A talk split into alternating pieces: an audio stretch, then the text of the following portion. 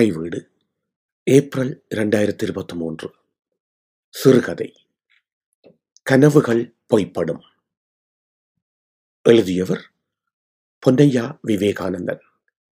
வாசிப்பவர் கந்தசாமி கங்காதரன். விமானம் மெல்ல மெல்ல கீழிறங்கிக் கொண்டிருந்தது. அருள் ஜன்னல் வழியாக கண் வெட்டாமல் கீழே பார்த்தபடியே இருந்தான். எந்நேரத்திலும் கடலோடு ஒட்டிய கரை தென்படலாம். அதோ கரை ஈழத்தின் கரை. இருபத்தாறு ஆண்டுகளுக்கு பின் விழித்திரைகளில் விழுகின்றது தாய்மண். கண்கள் மேலிருந்தவாறே தென்பட்ட கரையை கடல் தழுவிய மண்ணை ஆறத் தழுவின அது மயிலட்டி கடற்கரையாக இருக்க வேண்டும். விமானம் இன்னும் தாழ பறந்தது. தென்னைகள் தோட்டங்கள் வீடுகள் எல்லாமே தெளிவாக தெரிந்தன. மனதெங்கும் இனம் புரியாத துள்ளல். இன்னும் சில நிமிடங்களில் விமானம் பலாலி விமான நிலையத்தில் இறங்கிவிடும். பேரிடைவெளிக்கு பின் அருள் தாய்மண்ணில் கால் பதிக்கப் போகின்றான். அருளுக்கு இப்போது ஐம்பத்தாறு வயது. வெளிநாட்டுக்கென முப்பது வயதில் புறப்பட்டவன். உலகில் உருவாக்கப்பட்ட எல்லா வகை ஊர்திகளிலும் கால்நடையாகவும் பயணித்து கனடா சென்றடைந்த போது அவனுக்கு முப்பத்து மூன்று வயதாகி இருந்தது. இந்த நாடுகான் பயணம் உடலில் சற்றே முதிர்ச்சியை கூட்டி தலையில் முடியை குறைத்திருந்தது. அவன் விரும்பியிருந்தால் புறப்பட்டு ஓரிரு ஆண்டுக்குள் ஏதேனும் ஒரு ஐரோப்பிய நாட்டுக்கு சென்றிருக்கலாம். ஆனால் காதல் பண்டு கீதா கனடாவில் தான் இருந்தாள். கீதாவுக்காகவே அருள் நாடு காடு கடல் மலை எல்லாம் கடக்க வேண்டியிருந்தது. அருளின் ஊர் மிருசுவிலின் தெற்காக உள்ள உசன் மரஞ்செடிகள் நிறைந்த பசுமையான பகுதி. தந்தை சுப்பிரமணியம் சற்றே வசதியான தலைமுறையில் வந்தவர். ஆசிரியர். அவருடைய பரம்பரை முதுசமாக கிடைத்த நாச்சார வீட்டிலேதான் குடும்பமாக வாழ்ந்தார். அது அழகான விசாலமான வீடு. அங்குதான் அருளும் இரு மூத்த சகோதரர்களும் ஓர் எளிய சகோதரியும் பிறந்து வளர்ந்தார்கள். சுற்று வட்டாரத்துக்குள் அந்த வீடு தனித்து தெரியும். அருள் குடும்பம் போர்க்காலத்தில் பெருமளவுக்கு பாதிப்புக்கு உள்ளாகவில்லை என்றாலும் அடிக்கடி இடம்பெயர வேண்டியிருந்தது. ஒரு மகனை வெளிநாட்டுக்கு அனுப்பும் வாய்ப்பு வரவே வாத்தியார் அருளை தெரிவு செய்தார். தன் மொத்த உழைப்பையும் முதலீடு செய்து அருளை வழி அனுப்பினார். அருள் கிளாலி வழியாக பெரும் இடர்கள் கடந்து கொழும்பு சென்றான். உன்னை கனடாவுக்கு அனுப்புவேன் என கற்பூர சட்டியில் சத்தியம் செய்த ஒரு முகவர் அவனை மொஸ்கோ வரை கூட்டிச் சென்றார். சென்றவர் அவனையும் வேறு சிலரையும் மொஸ்கோ நதிக்கரையில் விட்டுவிட்டு தலைமறைவாகிவிட்டார் அடுத்து என்ன செய்வது என்றறியாது தவித்து நின்ற அருளையும் வேறு சிலரையும் பாலன் என்ற தமிழர்தான் அழைத்துச் சென்று உரையிலும் உணவும் வழங்கினார். மாஸ்கோவில் சாண்டில்யன் எழுத்தில் வடித்திருந்த யவன ராணிகளை நேரில் காண கிடைத்த போதும் அந்த அனுபவத்தை அருளால் மனதார உணர முடியாதிருந்தது. வெளிநாடுகளில் வாழ்ந்த சில நண்பர்களின் உதவியால் அங்கு உயிரை தக்க வைத்துக் கொள்ள முடிந்தது. அங்கு நின்ற இரண்டு ஆண்டுகளில் வெதங்கா பூங்காவில் வைக்கப்பட்டிருந்த விண்வெளி சென்று பதப்படுத்தி பாதுகாக்கப்பட்டு வரும் லைக்கா எனும் நாயை நூறு தடவைகளுக்கு மேல் பார்த்திருப்பான். ஓர் ஐரோப்பிய முகவருக்கு ரஷ்ய உதவியாளனாக செயற்பட கிடைத்த வாய்ப்பை பயன்படுத்தி இரண்டு மாத கொடும் பயணத்தினூடாக ஜெர்மனியை சென்றடைந்தான். அதே முகவரின் உதவியே கனடாவில் அருள் நிலைத்து எழுவதற்கு கை கொடுத்தவை ரஷ்யாவில் பெற்ற பட்டறிவுகளும் கீதாவும் தான். தொடக்கத்தில் ஓர் உணவகத்தில் அடிநிலை வேலையாளாக பணிக்கு சேர்ந்தவன் இன்று ஓர் உணவகத்தின் உரிமையாளன். உணவகத்தின் வெற்றிக்கு அடிப்படை சுவைதான். தூங்கும் நேரம் தவிர உணவகத்தோடே ஒன்றை கிடப்பான் அருள். அருளுக்கு ஆண் பெண் என இரு பிள்ளைகள். இப்போது இருவரும் பல்கலைக்கழகத்தில் பயில்கின்றார்கள். உழைப்போடு ஒன்றிவிட்ட அருளால் விடுமுறை எடுத்து எங்கும் செல்ல முடிவதில்லை. அதை அவன் விரும்பவும் இல்லை ஊரில் தாய் தந்தை இருவருமே இறந்து போக அண்ணன்மாருக்கும் தங்கைக்கும் இவனே உதவ வேண்டியிருந்தது. தந்தையின் மொத்த சேமிப்பையும் வாங்கி புறப்பட்டவன் நான். ஆதலால் உடன்பிறப்புகளுக்கு உதவுவது என் கடமை என கருதியவன் அருள். அவர்களுக்கு மனமு வந்து உதவினான். கேட்கும் போதெல்லாம் பணம் அனுப்பி வைத்தான். எல்லோரும் மனம் முடித்து குழந்தைகளோடு உசனிலேயே வாழ்கின்றார்கள். சகோதரர்களின் அழைப்பும் கீதாவின் வற்புறுத்தலும் அதிகரிக்கவே தாயகத்துக்கு போவதென முடிவெடுத்தான். சென்னை சென்று அங்கு வேண்டிய பொருட்களை வாங்கிக் கொண்டு பலாலி வழியாக ஊருக்கு போகலாம் என ஒரு நண்பர் கூறிய அறிவுரையை ஏற்று பயணத்தை தொடங்கி இருந்தான் தரையிறங்கிய விமானம் ஓடி ஊர்ந்து ஒரு வழியாக நின்றது. படிகளின் வழியே கீழிறங்கி தாய் மண்ணில் கால் பதித்தான். காலிலிருந்து புறப்பட்ட இனம் புரியாத உணர்வு உடலெங்கும் பரந்தோடியது. உயிரின் அணுக்களிலிருந்து தொழிற்தெழுத்த பரவசம் அவனை புதிதாய் பிறப்பித்தது. அன்னையின் பரிவோடு தாய்மண் அருளை தாங்கி இருக்க வேண்டும். தன் உடன்பிறப்புகளுக்கு இன்ப அதிர்ச்சி கொடுக்க வேண்டும் என்பதற்காக தான் ஊர் செல்லும் திகதியை யாருக்கும் வெளிப்படுத்தவில்லை. அருள் பைகளை இழுத்துக்கொண்டு வெளியே வர பகல் பன்னிரண்டு மணியாகி இருந்தது. இணைய வழியாக பதிவு செய்த ஒரு வாடகை காரின் ஓட்டி அருளை இலகுவாய் அடையாளம் கண்டு அறிமுகமாகிக் கொண்டான். அந்த வாடகை கார் சிறியதாக இருந்தது. இதில் பைகளை வைக்க முடியுமா? என்ற ஐயம் அருளுக்கு. அண்ணன் இதை விட இன்னும் நாலு பை வைக்கலாம் அண்ணன். இங்கே பாருங்க என்றவன் மிக இலாவகமாக பைகளை அடுக்கி ஏற்றினான். இந்த இலாவகம் கனடாவில் இல்லைத்தான். கார் புறப்பட்டது. சற்று பரட்டையாக தென்பட்ட நிலங்களை கடந்து தோட்டக்காணிகள் வழியே கார் ஊர்ந்தது. தோட்டக்காணிகள் பலவும் பயிர் செய்வாரின்றி புல் பூண்டுகளால் நிறைந்திருந்தன. வழியில் கடந்து சென்றதோர் உளவு எந்திரத்தில் துப்பாக்கிகள் ஏந்திய இரு இராணுவத்தினர் காணப்பட்டனர். அருள் அதை துணுக்குற்று பார்க்க என்னென்ன பழைய பயன் தலகாட்டுதோ? இவங்கள் இங்கே எங்கட நிலங்களில தோட்டம் செய்கிறாங்க என்றான் கார்கார இளைஞன். ஏன் தம்பி இந்த நிலங்கள் இப்படி கிடக்குது? இதனும் பயிர் செய்யலாமே? என்று அருள் கேட்க அண்ணன் இப்படி இங்க நிறைய காணிகள் கிடக்கு. வெளிநாட்டுக்காரட்ட காணிகள் கணக்கு சும்மா கிடக்குது. அவையால் காணி பறி போயிடும் என்ற பயத்துல குத்தகைக்கு கொடுக்க மாட்டினம் இருக்கிறவை அப்படியே பயிர் செய்ய வழிகட்டாலும் வேலைக்கு ஆள் பிடிக்க முடியாது. முந்தின மாதிரி இல்லை என்ன? என்றான் ஓட்டி. கார் ஓர் ஊருக்குள் நுழைய அண்ணன் இங்க பாருங்கோ. இதுதான் தெல்லிப்பள துர்க்கியம்மன் கோவில். வெளிநாட்டுக்காரர் எக்கச்சக்கமா வந்து போவினம் எட்டி பார்த்தான் அருள். வண்ணமயமாக செல்வந்த பொலிவோடு தோரண வாயிலும் கோயில் கோபுரமும் தென்பட்டன. அம்மாளுக்கு ஒரு வணக்கம் வைத்துக் கொண்டான். இன்னும் ஒரு மணி நேரத்தில் லுசனுக்கு போய்விடலாம் அந்த நாள் வாழ்வு அலை அலையாய் எண்ணங்களில் விரிந்தது. நாச்சார வீட்டை சுற்றி நின்ற மாமரங்களும் பலாமரங்களும் நிழலாடின.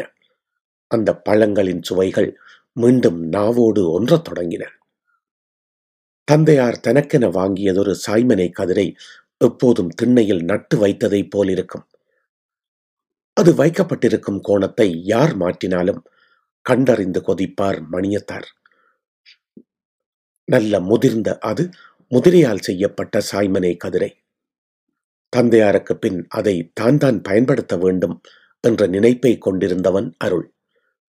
விருந்தினர் வந்தால் கூட அதில் அமர மாட்டார்கள் அது தந்தையாருக்கு மட்டுமே உரியதாக எல்லோரும் கருதினார்கள்.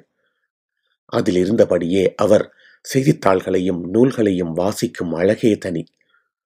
அதனருகே இருக்கும் ஒரு சிறிய தேநீர் மேசையில் ஒரு வானொலி சில நூல்கள் செய்தித்தாள்கள் என்பன எப்போதும் இருக்கும். அவருக்கான உணவு தேநீர் எல்லாம் சைமனை கதிரைக்கே வந்து சேரும். அதிலிருந்தபடியே ஓசைகளையும் அசைவுகளையும் கொண்டே வீதியில் போவோர் வருவோர் யாவர் என்பதை கணித்து விடுவார். அதிலிருந்தபடிதான் அவர் உயிர் விட்டார் என அண்டன்மார் கூறியிருந்தார்கள். ஊரை மீறியதொரு வாழ்வு அவருக்கு இருந்ததில்லை. முற்றத்திலும் வீட்டுக்கு பின்னாலும் பலவிதமான சுவைகளை கொண்ட மாமரங்களும் பலாமரங்களும் நின்றன. பழங்களை யார் முந்திச் சாப்பிடுவது என்பதில் அருளுக்கும் அணில்களுக்கும் கிளிகளுக்கும் எப்போதும் போட்டிதான். வீட்டுக்கு பின்னால் ஆழமான நல்ல தண்ணீர் கிணறு இருந்தது. அந்த கிணற்றுக்கு நல்ல தண்ணி கிணறு என்றுதான் பெயர். அயலட்டை கிணறுகளில் தண்ணீர் சற்றே மஞ்சள் ஏறி கிடக்கும்.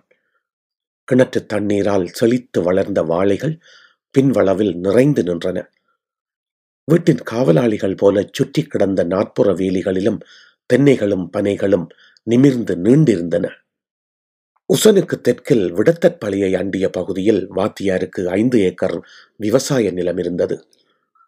அங்கே மாரி காலத்தில் நெல்லையும் கோடை காலத்தில் பயறு உளுந்து போன்ற தானியங்களையும் வாத்தியார் விளைவிப்பார்.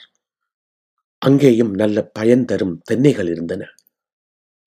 சற்றே பள்ளக்காணி என்பதால் நீர் தேங்கி நின்று நல்ல பயன் தரும். அண்ணன் கொடியாமம் கடந்துட்டான். அடுத்தது மிருசுவில்தான். எங்க போவணும் என்று சொல்லுங்க என்று கார்காரன் சொல்லால் உலுப்ப. என்ன? கொடியாமம் கடந்துட்டோமோ? அவ்வளவு கதியா?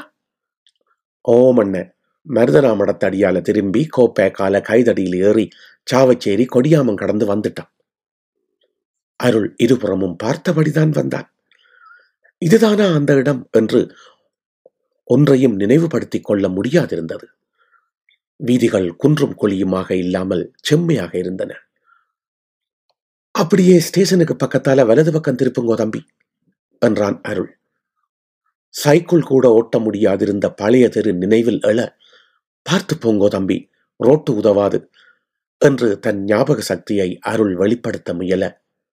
என்னென்ன சொல்றியல்? சும்மா கம்பளம் விரிச்ச மாதிரி கிடக்குது ரோட்டு? கார்காரனின் குரலில் கிண்டல் தொனித்தது. வீதியை நிமிர்ந்து பார்த்தான். உண்மைதான். எண்ணெய் வைத்து சீவிய கன்னியின் கருங்கூந்தல் போல் காட்சி தந்தது ஸ்டேஷன் வீதி. மகிழ்ச்சிதான். ஆனால் குன்றும் குழியுமான அந்த பழந்தெரு தந்த ஆனந்த அனுபவம் இதில் கிட்டாதே? தம்பி அப்படியே நேர போங்கோ. இரண்டு முடக்கு வரும். அதை தாண்டி போங்கோ சொல்லுறேன் அண்ணன் இரண்டு முடக்கும் கடந்துட்டேன். ஓ அப்படியே. ஓ அப்படியே வார சந்தியில இடது பக்கம் திருப்புங்கோ. திருப்பிட்டேன். பிறகு அருள் சுற்றுமுற்றும் பார்த்தான். மதில்களுக்குள் பெரியதுமாய் சிறியதுமாய் பல வீடுகள் அடர்ந்து கிடந்தன. கார் நின்றவிடத்தில் இருபுறமும் இரு பெரிய வீடுகள் போட்டிக்கு கட்டியது போன்றிருந்தன. அங்கெங்கும் அருள் தான் வாழ்ந்த வீட்டுக்குரிய அடையாளங்களை காணவில்லை. தம்பி காரத்திருப்பு. ரோட்டு மாறி வந்துட்டம் போல அண்ணன் சொல்லர் நின்று குரணையாயுங்கோ நீங்கள் பாலியன் நெப்பில வீட்டை தேறியால் எல்லாம் மாறி போச்சு தண்ணே. யார்கிட்டையும் விசாரிப்பான் என்னது? நான் பிறந்து வளர்ந்த ஊரில் என்ற வீட்டை யார்கிட்டையும் விசாரிச்சு கண்டுபிடிக்கிறதோ? கேவலமா இல்லையே தம்பி? விளங்கு தண்ணே. இங்கே இப்போ புது ரோட்டுகளும் வந்துட்டுது. வயல் காணி தோட்டக்காணி எல்லாத்திலையும் வீடு கட்டுறாங்க நீங்கள் பார்க்கறதெல்லாம் புது காட்சிகள் அண்ணே. உங்களோட ஞாபகங்கள் தான் பழசா கிடக்குது. சரி அடுத்த ரோட்டுக்கு விடு.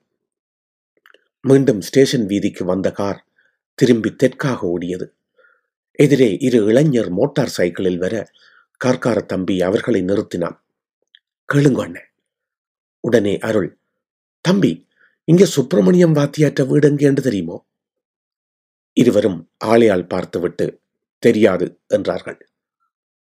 அண்ணன் இது உங்களோட அப்பாவின் பேரே. இவங்களுக்கு அதெல்லாம் தெரியாது. உங்களோட சகோதரங்கள்ட பேரை கேளுங்கோ.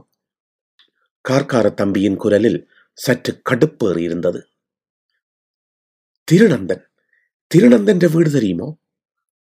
அப்போதும் இருவரும் யோசித்தார்கள். பின்னால் இருந்தவன் டேய் இது சதீஷின் அப்பா திருவங்களா இருக்குமோ இருக்கும் இருக்கும்.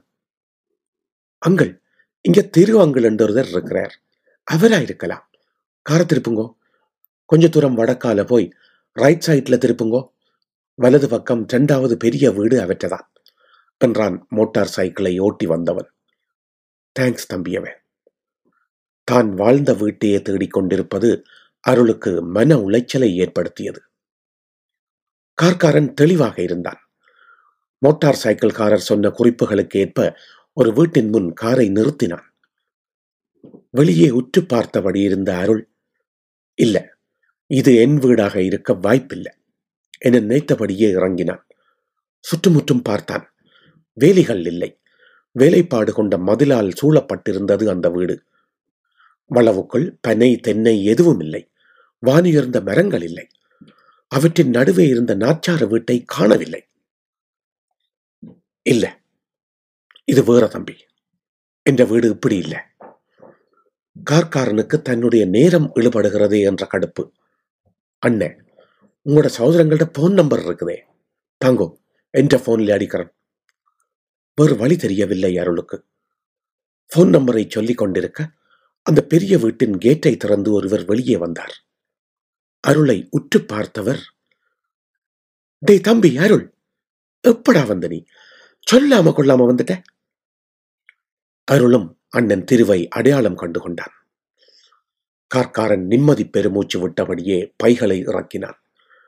அவன் கணக்கை முடித்துவிட்டு கேட்டை திறந்து உள்ளே நுழைந்தான் அருள். அதற்குள் வீட்டில் இருந்த திருவின் மனைவி வேறு சிலர் எல்லோரும் கூடிவிட்டனர். அருளுக்கு மனதில் மகிழ்ச்சி இல்லை. அண்ணா இந்த வீடு? ஓமடா தம்பி இப்ப கொஞ்ச காலத்துக்கு மேல் தான் கட்டி முடிச்சேன் நான் அப்ப பழைய நார்ச்சார வீடு? அதான் உடைஞ்சு பழுதா போச்சுதே. அதை இடிச்சு போட்டு தான் கட்டியிருக்கிறேன். நீ தானே காசு அனுப்பினி அருளின் இதயமும் இடிந்து போனது.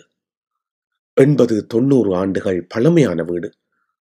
முதிரை கருங்காலி வேம்பு பனை போன்ற வலிமையான மரங்களாலும் செங்கற்களாலும் கட்டப்பட்டிருந்த வீடு.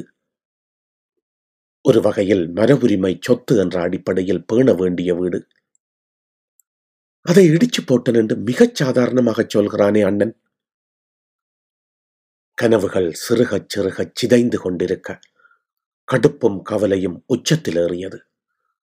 முப்பது ஆண்டுகளாய் வெளிநாட்டில் பெற்றுக்கொண்ட பக்குவம் அவனை அமைதிப்படுத்தியது. இங்க இருந்த மரங்கள் எல்லாம் அங்க. வீடு கட்டும்போது இடைஞ்சலாயிருந்தது. அதோட வீட்டின் வடிவியாதிகள் மறைச்சது. வெட்டி போட்டன். கறி சமைக்க காய்கறிகளை வெட்டியது போல் சொல்கின்றானே. மரங்களின் மான்மியங்கள் இவனுக்கு தெரியாதா? பக்குவம் தலையெடுத்து பதற்றத்தை தணித்தது. வீட்டுக்குள் நுழைந்தான். இரண்டடுக்கு வீடு. மேல் நோக்கி போக வேலைப்பாடுகளோடு கூடிய மரத்தாலான படிகள். அந்த வீடு மேலை நாட்டு வீடுகளைப் போல் வெகு நேர்த்தியாக கட்டப்பட்டிருந்தது. அருள் பாத்திய வீட்டை மொசைக் கல்லில தர இந்த சட்டங்கள் படிகள் எல்லாம் நல்ல தேக்கில செய்தது. இந்த லைட்டுகள் கூட கொழும்புல இருந்து எடுப்பிச்சு கொழுவி இருக்கிறான் இப்படியாக மகாபலிபுரத்து வழிகாட்டி போல் சரளமாய் பெருமை பொங்க பொழிந்து கொண்டிருந்தான் திரு. திருவின் மொழியை உள்வாங்கும் இயல்பு நிலையில் அருளின் செவிகள் இல்லை. பயணக் களைப்போடு மனதிலும் அடுக்கடுக்காய் வலிகள் தோன்ற அங்கிருந்த சோஃபாவில் அமர்ந்தான். தம்பி நல்லா களைச்சு போயிருப்பியல். இத குடிங்கோ என பளபளக்கும் கிண்ணம் ஒன்றில் எலுமிச்சம் பழச்சாறு கொடுத்தாள் அண்ணி. தேங்க்ஸ் அண்ணி என்றவன் ஒரே முடற்றில் குடித்து முடித்தான். மேலே சுழன்று கொண்டிருந்த மின்விசிறி இதமான காற்றை வழங்கினாலும் எண்ணங்கள் புழுக்கத்தில் மிதந்தன. அருள் மேல உனக்கு ஒரு அறைய ஒதுக்கிட்டேன். அங்க போய் ரெஸ்ட் எடு. தம்பி தேவனுக்கும் கலாவுக்கும் ஃபோன் பண்ணிட்டேன். இப்ப வருவினான். சட்டன ஏதோ ஞாபகம் வர அண்ணா அப்பாட சாமன கதிரி எங்க கிடக்கு? சாமன கதிரியோ? இதற்கு விடை சொல்ல திரு நினைவுகளை திரட்ட வேண்டியிருந்தது. அது அது கனகாலத்துக்கு முதல் உடைஞ்சு போச்சு. எறிஞ்சிட்டான் தென்னையில் சாய்மனை கதிரையில் தந்தை இருக்காத போதும் கூட தந்தைக்கு கொடுக்கும் மதிப்பை அக்கதிரைக்கு கொடுத்திருந்தவன் அருள். பதறி பற்றி எரிந்தது அருளின் உணர்வு. அண்ணா இங்கே என்ன நடக்குது? அருளின் குரலில் சுவர்கள் கூட அதிர்ந்திருக்க வேண்டும். பக்குவம் பதறிப் போய் பதுங்கிக் கொண்டது. அன்னிக்காரி உள்ளே இருந்து ஓடி வந்தாள். அப்பாவின்ற வீடு இல்ல கதிரை இல்ல நாங்கள் ஏறி விளையாடின மரங்கள் இல்ல பனை தென்னை இல்ல வேலி இல்ல அந்த வாழ்க்கை இங்க முழுசா இல்ல. நான் உங்களை மட்டும் பார்க்க வரையில அந்த இழந்து போன வாழ்க்கையையும் பார்க்கறது கண்டு வந்தேன். என்ற சொந்த வீட்டை நானே நாலு பேர்கிட்ட விசாரிச்சு கண்டுபிடிக்கிற இழிநிலை இன்றைக்கு எனக்கு. மின் விசிறி மட்டுமே ஏதோ தன் பாட்டில் முணுமுணுத்துக் கொண்டிருந்தது. சாரி நான் எதிர்பார்த்தது எதுவும் இங்கே இல்லாம இருக்க டென்ஷன் ஆயிட்டேன். மௌனம் படர்ந்திருந்த நிலையில் தேவனும் கலாவும் உள்ளே வந்தார்கள். அருள் சொல்லியிருந்தா நான் ஏர்போர்ட்டுக்கு வந்திருப்பேன் என்றபடி தேவனும் அண்ணா நல்லா வாடி போயிருக்கிறீங்கள் என்றபடி கலாவும் வந்தமர்ந்தனர். அருள் மென்மையாக புன்னகைத்தபடி சரி பின்னேரம் கதைப்பான் நான் கொஞ்சம் படுக்க போறேன் என்று ஒதுக்கப்பட்ட அறைக்குள் சென்று விட்டான். அந்த வீட்டின் நேர்த்தியான கட்டமைப்புக்கு பொருத்தமான கட்டில்தான். வலிகளை மீறி தூக்கம் அவனை ஆட்கொண்டது. மாலை நான்கு மணி அளவில் எழுந்து விட்டான். எனினும் மனதில் ஏறிய பாரம் குறைந்த பாடில்லை. மாடியில் இருந்த குளியல் அறையும் மேல்நாட்டு அமைப்பிலேயே காணப்பட்டது. தன்னை காண பலர் அங்கு வந்திருப்பதை செவி தொட்ட ஒலிகள் உணர்த்தின. மெல்ல கீழிறங்கி வந்தான். செய்தி கேட்டு உறவுகள் அயலட்டைக்காரர் என பலர் வந்திருந்தனர். அவர்களில் சிலர் பழைய உறவுகளை சொல்லி தம்மை அறிமுகப்படுத்திக் கொண்டனர். ஏனையோர் சிலர் விலங்ககத்துக்கு வந்திருப்பது போல வந்திருந்தனர். மெல்லிய புன்னகையோடும் சில வார்த்தைகளுமாய் அந்த காணும் சடங்கை நிறைவேற்றிக் கொண்டிருந்தான் அருள். அன்னியும் கலாவும் வந்திருந்தவர்களுக்கு கதை கதையாய் கூறியபடி தேநீர் வழங்கிக் கொண்டிருந்தனர். ஏறக்குறைய எல்லோரும் போனபின் அண்ணா சைக்கிள் இருக்கோ? நான் ஒருக்கா வயல்காணி வரைக்கும் போக வேணும் என்று அருள் கேட்க வயல்காணியோ? இங்கே யார் தம்பி வயல்காணி தோட்டம் செய்கிறது? அதை வித்துத்தான் நீ அனுப்பின காசோட இந்த வீட்டை கட்டினான். வலிகள் விளைந்திருந்த அருளின் மன வயலுக்குள் எறிகணை ஒன்று விழுந்து வெடித்தது. அவன் பேச முயற்சிக்கும் வார்த்தைகள் யாவும் மூச்சை இழந்து போயின. மனதுக்குள் துளிர்த்த கண்ணீரை துடைத்துக் கொண்டு சரி சைக்கிளை தாங்கோ. கந்தசாமி கோவில் வரையும் போயிட்டு வார். கந்தசாமியர் மாற்றங்களுக்கு ஆட்பட்டிருக்க மாட்டார் என நம்பினான் அருள். இங்கே யார் சைக்கிள் பாவிக்கணும் தம்பி? அதெல்லாம் அந்த காலம். இப்ப எல்லார்கிட்டையும் மோட்டார் சைக்கிள் தான். சதீஷ் இப்ப வந்துருவான். அவனோட போய் இடங்களை பேர் என்று தேவன் சொல்ல சித்தப்பா என்றபடி சதீஷ் ஒரு கையில் கிரிக்கெட் மட்டையும் மறு கையில் செல்போனுமாய் உள்ளே வந்தான். அருள் கலாவையும் அண்ணியையும் அழைத்து கொண்டு வந்த இரு பெரிய பைகளையும் கொடுத்து எல்லாம் உங்களுக்குத்தான் பார்த்து பிரிச்சடுங்கோ என்று கூறிவிட்டு சதீஷுடன் புறப்பட்டான். சித்தப்பா இதுதான் கோயில். கோயிலின் மதில்களும் சுவர்களும் வண்ணப் பூச்சிகளால் மிளிர்ந்தன. ஆங்காங்கே ஓவியங்களும் தெரிந்தன. கோபுரமும் ஒளி வீசியது. வெளிநாட்டுக்காரர் கோயிலுக்கு நல்லா செலவழிப்பினம். இதெல்லாம் அவை இந்த திருப்பணி என்றான் சதீஷ். ஊர்கள் தோறும் வெளிநாட்டுக்காரர் தங்கள் செல்வாக்கை செல்வ வாழ்வை வெளிப்படுத்தும் இடங்கள் கோயில்களும் பள்ளிகளும் தான் போல. செழிப்பானதோர் ஐயர் தீபம் காட்டிக் கொண்டிருந்தார். கருவறையும் கந்தசாமியாரும் மட்டுமே தீப ஒளியில் மாற்றமின்றி தென்பட்டனர். ஒரு வாரம் முடிந்திருந்தது. வீட்டில் மட்டுமல்ல ஊரார் சிலரும் அவனை அழைத்து விருந்து கொடுத்திருந்தார்கள். அவனுடைய வயிற்றை மகிழ்விக்க முயன்றவர்களால் மனதை நெருங்க முடியாமல் இருந்தது. அருளின் அன்பும் கனவுகளும் நிறைந்து கிடந்த எல்லைகளுக்கு அருகில் எவராலும் செல்ல முடியவில்லை. திட்டமிட்ட நாளுக்கு முன்பாகவே அருள் புறப்படப் போவதாக அண்ணன்மாருக்கு கூறினான்.